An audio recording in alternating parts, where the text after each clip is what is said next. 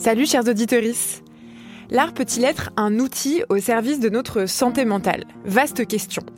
Ce qui est sûr, c'est que l'art peut nous aider à réfléchir à des questions qui nous concernent tous. La sobriété par exemple.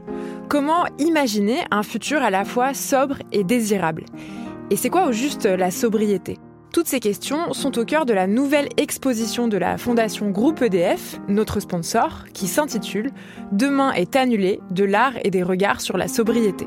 23 artistes de toutes les disciplines, peinture, photographie, sculpture, musique, mais aussi des témoignages de scientifiques, tout est réuni, non pas pour délivrer un message, mais pour explorer la notion même de sobriété, pour ouvrir notre esprit critique et pour explorer des chemins vers un monde durablement vivable.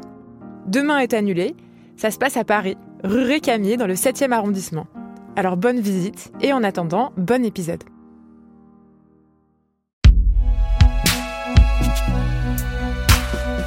Imaginé par Binge Audio. Trop souvent, l'annonce de ce que l'on appelle mauvaise nouvelle est synonyme de il n'y a plus rien à faire. Même au milieu de la maladie, euh, d'un regard extérieur, il y a de la vie bien sûr, il faut se concentrer sur euh, ses rêves, euh, parce que la vie ne s'arrête pas à, l'annonce de la maladie. Je ne rêve plus d'une autre vie ni d'absolu. Je ne souffre plus d'une cruelle souffrance inconnue. Je suis réconcilié avec mes envies oubliées, enfin libéré. Je peux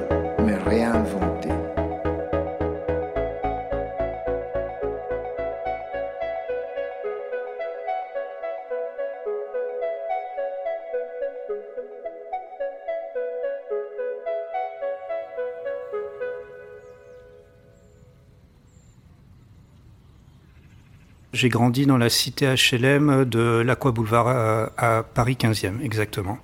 J'étudiais pas. J'ai redoublé deux fois. Et j'ai très vite compris que la pâtisserie pouvait être un, atout pour s'en sortir. Donc euh, j'ai obtenu mon CAP et je rencontre euh, la femme qui va devenir mon épouse et la femme de ma vie. Elle s'appelle Laure. Et à l'âge de 21 ans, euh, en tout cas moi j'avais 21 ans et, mon épouse 19 ans, elle est tombée enceinte. Donc euh, très jeune, j'avais le rôle de papa. Alors à 28 ans, je travaille toujours de nuit en pâtisserie. Et euh, alors je suis un peu plus fatigué que d'habitude. Laure commence à avoir des doutes, aussi simple que ça, j'arrive plus à manger. Et un jour, un soir, Laure me dit, écoute, moi je te sens trop fatigué, il faudrait qu'on aille aux urgences. Et euh, je suis un peu insouciant à l'époque et je lui dis non, non, mais je suis fatigué parce que je travaille de nuit, ce soir je vais bosser comme d'habitude. Et là, elle insiste. Et là, en fin de compte, je, lui dis, ah, ok, allez, t'as raison, va aux urgences, et puis de toute façon, on ressort d'ici une demi-heure, et puis je dors un petit peu, et puis je vais au boulot. Aux urgences, je ne sais pas ce qui s'est passé, sur qui je suis tombé à l'époque. Je suis à l'hôpital Antoine Béclair à Clamart et ils prennent mon cas au sérieux. Alors le premier réflexe de l'hôpital Antoine Béclair, c'est de m'avoir fait une, euh, une, prise de sang et une radio des poumons. À la radio des poumons, on s'aperçoit que j'ai une tache. Et euh, le verdict tombe un jour après une biopsie de la masse que j'ai dans le poumon. En tout cas, on dit à mon épouse, moi on me le dit pas. Et entre euh, deux couloirs d'hôpitaux, on annonce à ma femme que, que j'ai un cancer. Alors moi, je sais rien de tout ça. Elle m'a protégé au maximum. Moi, je trouve ça très drôle en vrai. Je, suis transféré en... En ambulance. J'arrive en à Gustave Roussy. Je sais pas que j'ai un cancer. On me présente mon lit. Et ensuite, au bout de, je crois, au bout d'une heure, un médecin vient me voir et m'annonce le, verdict. Vous avez un cancer, Eric. On va éventuellement pouvoir me le soigner. Donc je commence ma période euh, de malade. Je sais que les, gens de, de, réanimation de Gustave Roussy savent que mon cas est désespéré, je vais y revenir dessus, mais ils m'autorisent tout. Ils veulent me mettre à l'aise. Eric, tu as besoin de quoi? Eh ben moi j'ai besoin de donc j'ai besoin de mes cassettes audio pour écouter mes albums de rap. Donc pas de souci, on me branche un, Euh, Je, crois que ça s'appelle un radiocassette. Et je peux écouter ma musique de rap. Donc déjà, premier élément, euh, c'est bon, je, navigue au milieu de ma musique, tout va bien. Et ensuite, on... alors j'ai pas des, j'ai pas des caprices de star ni de, de gamin mal élevé. On me demande de quoi j'ai besoin. Alors je leur dis une PlayStation. Et euh, ils font tout. Ils font tout, Gustave Roussy, pour me trouver euh, de quoi jouer en chambre de réa avec mes, avec mes copains de cité. Bon bref, moi tout ce que je sais, c'est que je, je reçois l'info comme quoi ils font tout pour euh, que le séjour se passe bien. Donc je sais que j'ai un cancer, mais je sais pas qu'il est grave. Donc la stratégie de l'or a été simple et efficace. Chaque personne qui rentre dans la chambre d'hôpital est briefée. Il est hors de question de le plaindre. Il est hors de question de pleurer, sinon c'est la dernière fois que tu le vois. On garde le sourire et on vit au jour le jour. Donc on commence éventuellement les premiers traitements.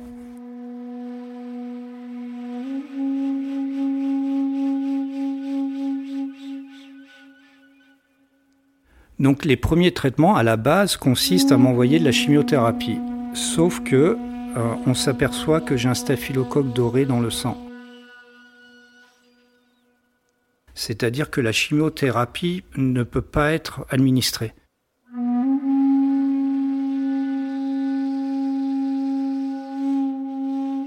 Donc je suis allongé, je commence là à être fatigué, à être malade. Je crois avoir perdu ma, euh, ma dignité à l'hôpital. Et euh, moi j'ai des souvenirs d'un gars qui faisait ma toilette. Et, euh, et je le regardais avec un grand sourire parce que je me disais, putain, son boulot, il est pas facile. Moi, je me plaignais d'être pâtissier, le sien, il est pas facile du tout. Pendant le staphylocoque doré, le cancer, il, il est entre le cœur et le poumon, c'est la région du médiastin. Et c'est un, un cancer dit fulgurant. Et c'est le cercle infernal. On, on- on- on annonce à ma femme qui, à l'époque, euh, a 26 ans, que son mari, il lui reste euh, en théorie 6 mois d'espérance de vie. Il me sauve de trois arrêts cardiaques. J'imagine l'enfer qu'elle a vécu. Ensuite, je fais une embolie cérébrale. Je deviens euh, paralysé de tout le côté droit. Et un soir, je m'en rappellerai toute mon existence, Laure me donne à manger et j'ai cru voir le désespoir dans ses yeux. Et tout ce que je sais, c'est que je me suis dit, tu vas pas être un fardeau pour ta femme.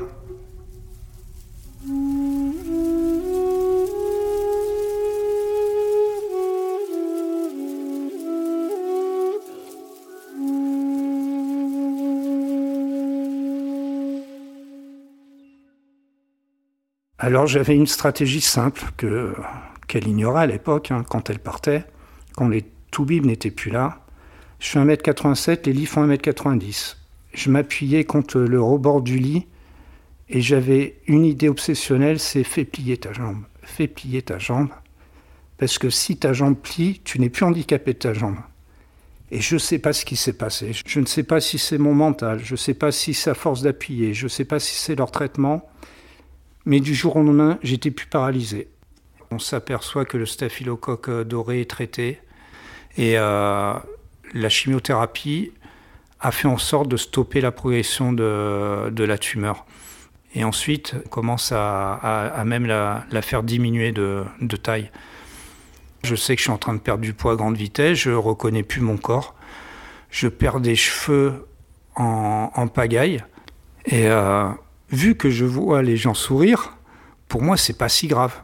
C'est c'est bien d'aller à l'hôpital avec un sourire, c'est bien de parler du quotidien à un malade, même à un mourant.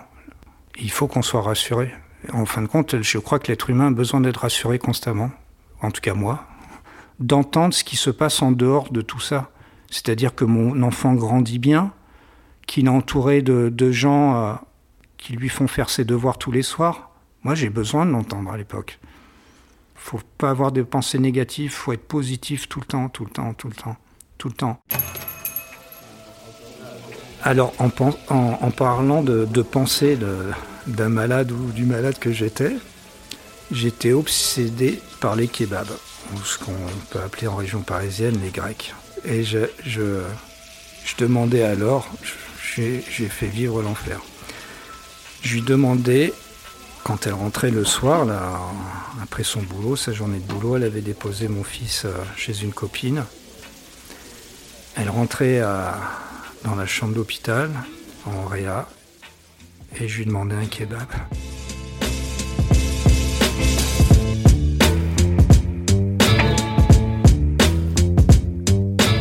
Et elle partait m'acheter le sandwich que je désirais, avec la sauce que je voulais, avec une petite sauce mayonnaise.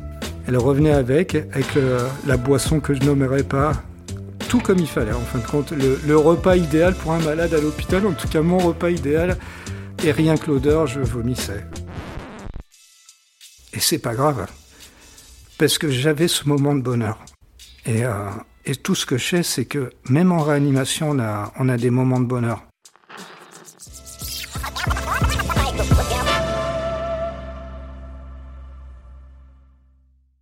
Donc, euh, à un moment donné, la réanimation, c'est bien, mais il faut s'en sortir. Donc, j'ai cette chance-là. On nous monte en chambre dite normale. Et euh, je vais revenir sur, sur une chose. Je, quand on m'annonce que j'ai un cancer, je me plains pendant une journée, j'ose me plaindre. C'est-à-dire, pourquoi moi? C'est hyper égoïste, quoi. Je me dis, pourquoi moi? C'est-à-dire, en gros, c'est fou de penser comme ça. C'est-à-dire, pourquoi mo- moi, je le mérite pas, mais un autre le mérite certainement. Et je suis parce que tout bêtement, je suis égocentré. Je me dis, moi, j'ai un fils qui a 7 ans. C'est pas normal, il a besoin de son père. J'ai une femme qui est jeune, j'ai 28 ans. En, gros, bien, évidemment, je souhaite pas la mort de qui que ce soit, mais j'aurais préféré que ce soit un autre. Et je suis resté donc plusieurs cures comme ça. Et à la troisième cure, moi, je sais que je, vais un peu mieux, on va dire un peu mieux. Et j'ai une idée, euh, c'est fêter l'anniversaire de ma femme dignement. Je peux rien organiser, ils ont tous compris que je pouvais rien organiser. Mon petit frère, qui à l'époque euh, fan de rap comme son grand frère, a des platines. Il vient avec des caddies. Il met les platines dans les caddies, juste pour que les gens aient de la musique le jour de l'anniversaire de l'or. Moi, ça me paraît fou, quoi. L'anniversaire arrive, je sors la veille, les gens sonnent, je les vois, ils viennent avec des pizzas, c'est eux qui ramènent tout. Ils ramènent, ils ont cette délicatesse-là, c'est-à-dire que ils viennent même avec des sacs poubelles pour qu'il n'y ait plus rien dans la maison.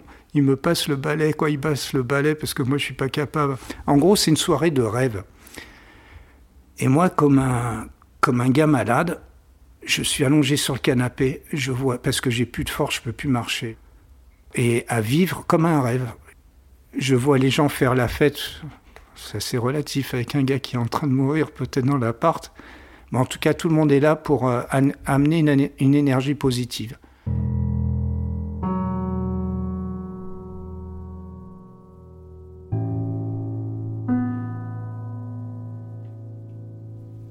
Quand je suis hospitalisé, donc en service euh, dit normal, on peut aller à la cafétéria. Et c'est mon plaisir absolu. C'est de descendre, boire un café que je prendrais plus ou moins en entier, c'est pas grave. Je suis au milieu de la vie. Alors bien sûr, on est tous malades, on est tous dans un sale état, mais c'est de la, il y a énormément de vie, c'est des moments de vie tout simples quoi. Et je tombe un jour sur le professeur, il s'appelle Zahar. Je lui dis, Euh, Monsieur, vous m'avez sauvé la vie. Et il me dit, non, non, vous êtes sauvé tout seul.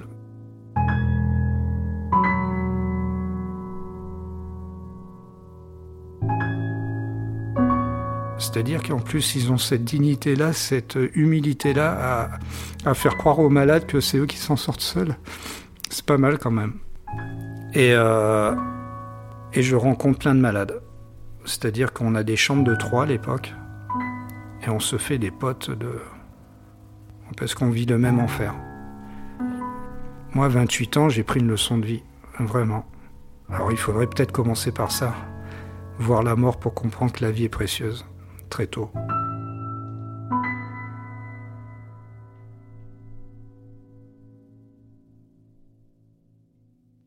Je suis un mec de 28 ans qui est, qui est un peu fougueux.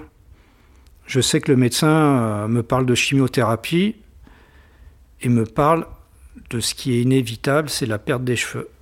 Et je sais mais j'étais vraiment un petit con prétentieux, je pense.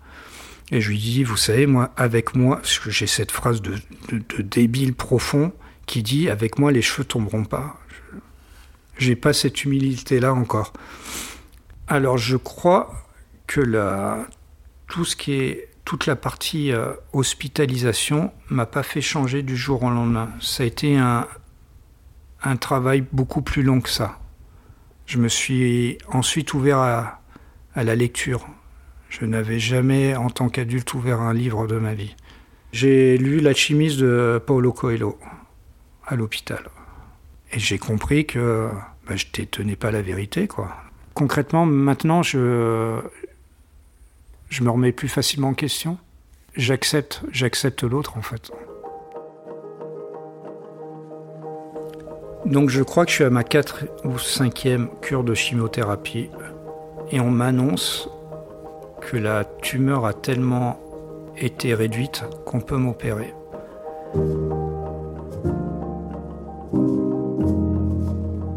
Quand on me dit on va t'opérer, pour moi c'est tu vas guérir, tu vas être soigné, c'est fini. Et euh, je retourne à la maison. Mon quotidien n'est pas folichon. Ma priorité, c'est d'aller aux toilettes seul. Parce que de mon canapé, au cabinet de toilette, il y a, je crois, 3-4 mètres. C'est déjà une victoire en soi.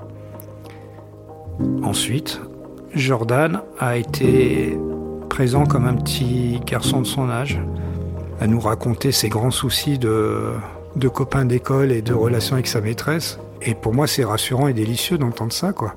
Doucement, la vie reprend.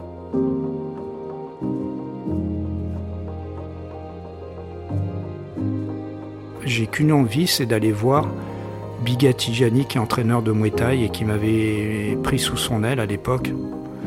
Il faut imaginer, le gars il est champion de France à l'époque de Muay champion d'Europe, champion du monde. Et vu que c'est des sports où l'argent n'est pas roi, il est vendeur dans un magasin de, sport. Et euh, on va aller le voir dans son magasin. Je lui dis, tu me reconnais euh, Tidjani ou pas?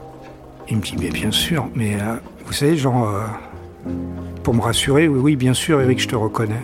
Et il a une phrase euh, qui est restée longtemps. Eric, t'as peut-être qu'un combat. S'il te plaît, celui-là, gagne-le. Longtemps, quand j'ai eu des coups durs, pendant les hospitalisations, j'avais ça en tête. Il y a un champion du monde quand même qui t'a dit, s'il te plaît, gagne ton combat. Donc j'étais boosté pendant très longtemps. Mais ce mec-là, en tout cas, il m'a fait croire en mes capacités. Et il n'y a rien de mieux pour, euh, pour la guérison, c'est de croire en soi un peu. Un peu.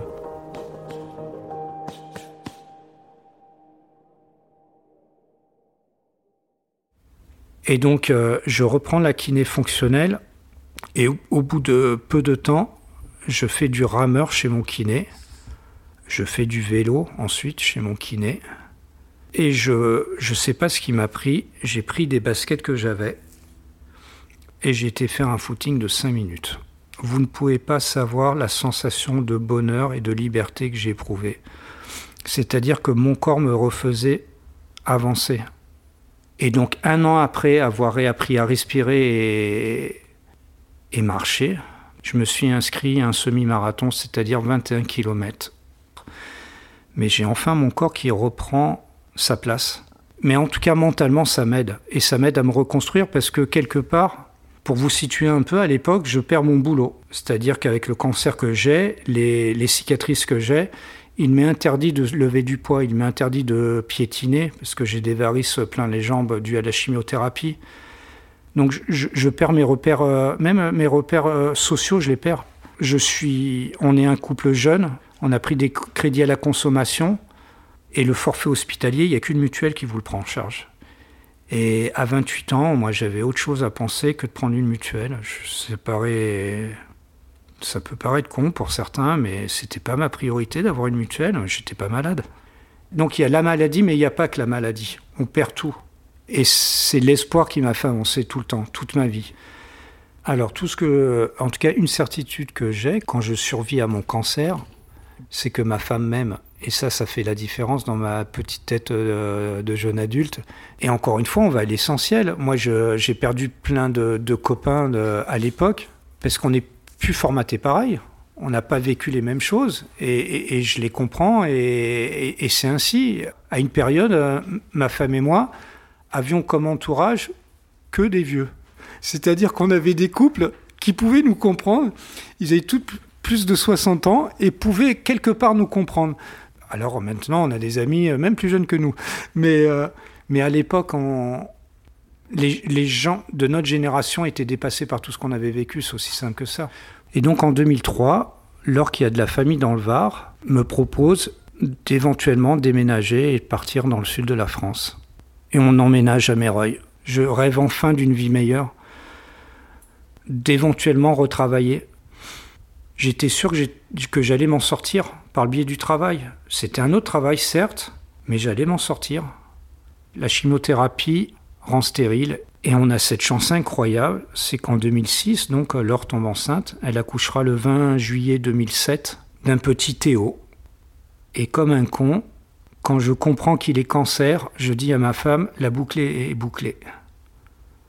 Je ne savais pas qu'il allait tomber en malade euh, deux ans et demi après.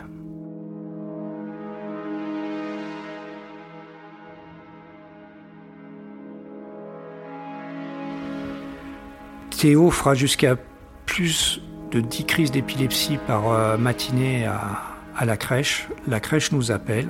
Alors forcément, on va aux urgences à la Timone à Marseille. Et il s'avère que Théo a une tumeur au cerveau. Alors le médecin me, reçoit, j'entends qu'il a une tumeur au cerveau, mais je je sais pas, si, je crois que je suis dans le déni, en tout cas je comprends pas. Et j'ai ce réflexe-là, dire mais on lui donne quoi comme traitement? Moi pour moi, j'ai plus pris comme info épilepsie plutôt que tumeur. Et le médecin insiste. À force d'insister, j'ai compris que mon fils, qui a deux ans et demi, a une tumeur au cerveau.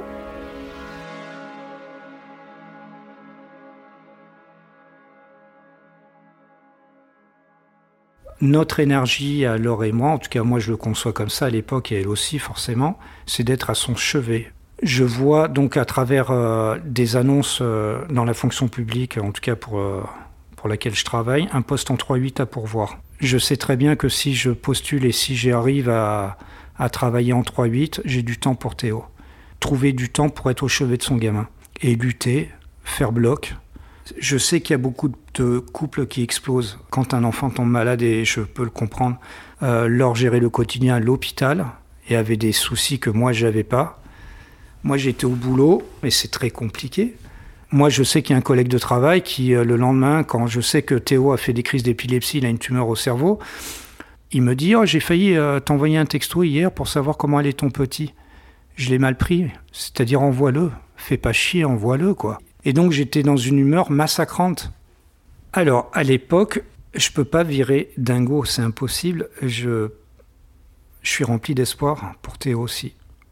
Je sais qu'il est malade, mais j'ai confiance en la médecine. Je sais qu'il est malade, mais c'est pas. Alors on s'accroche à chaque bonne nouvelle.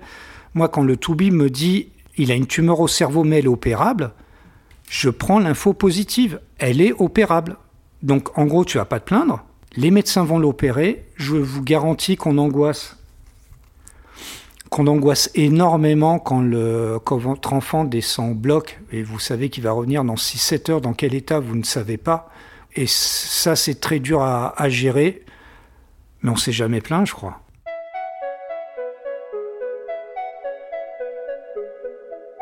Alors actuellement, Théo a 15 ans. Il suit une scolarité normale, il est guéri et il va bien. C'est un enfant différent. Sa différence fera sa force, j'en suis convaincu. C'est un enfant unique, tourné vers les autres. Il est bienveillant.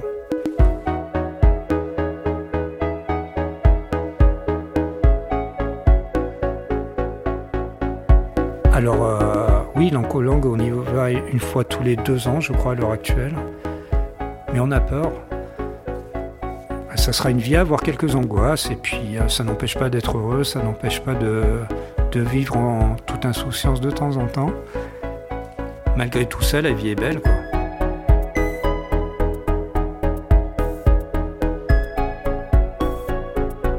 Après la pluie est un podcast de Binge Audio.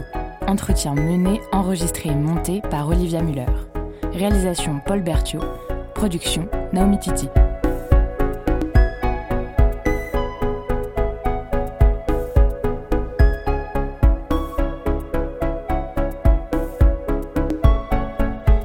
Si vous souhaitez témoigner sur des thèmes qui touchent à la santé mentale, écrivez-nous à l'adresse après la pluie binge.audio ou sur le compte at après la podcast sur Instagram.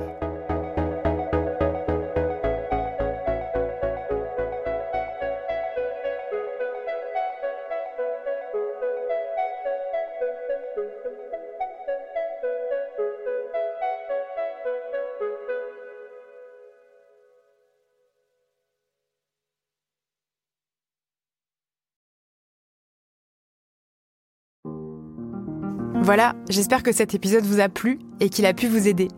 En attendant de nous retrouver, je vous rappelle l'exposition de notre sponsor, la fondation Groupe EDF. Ça s'appelle Demain est annulé, de l'art et des regards sur la sobriété. Et c'est à voir à Paris jusqu'en septembre. Et sobrement, je vous dis à bientôt.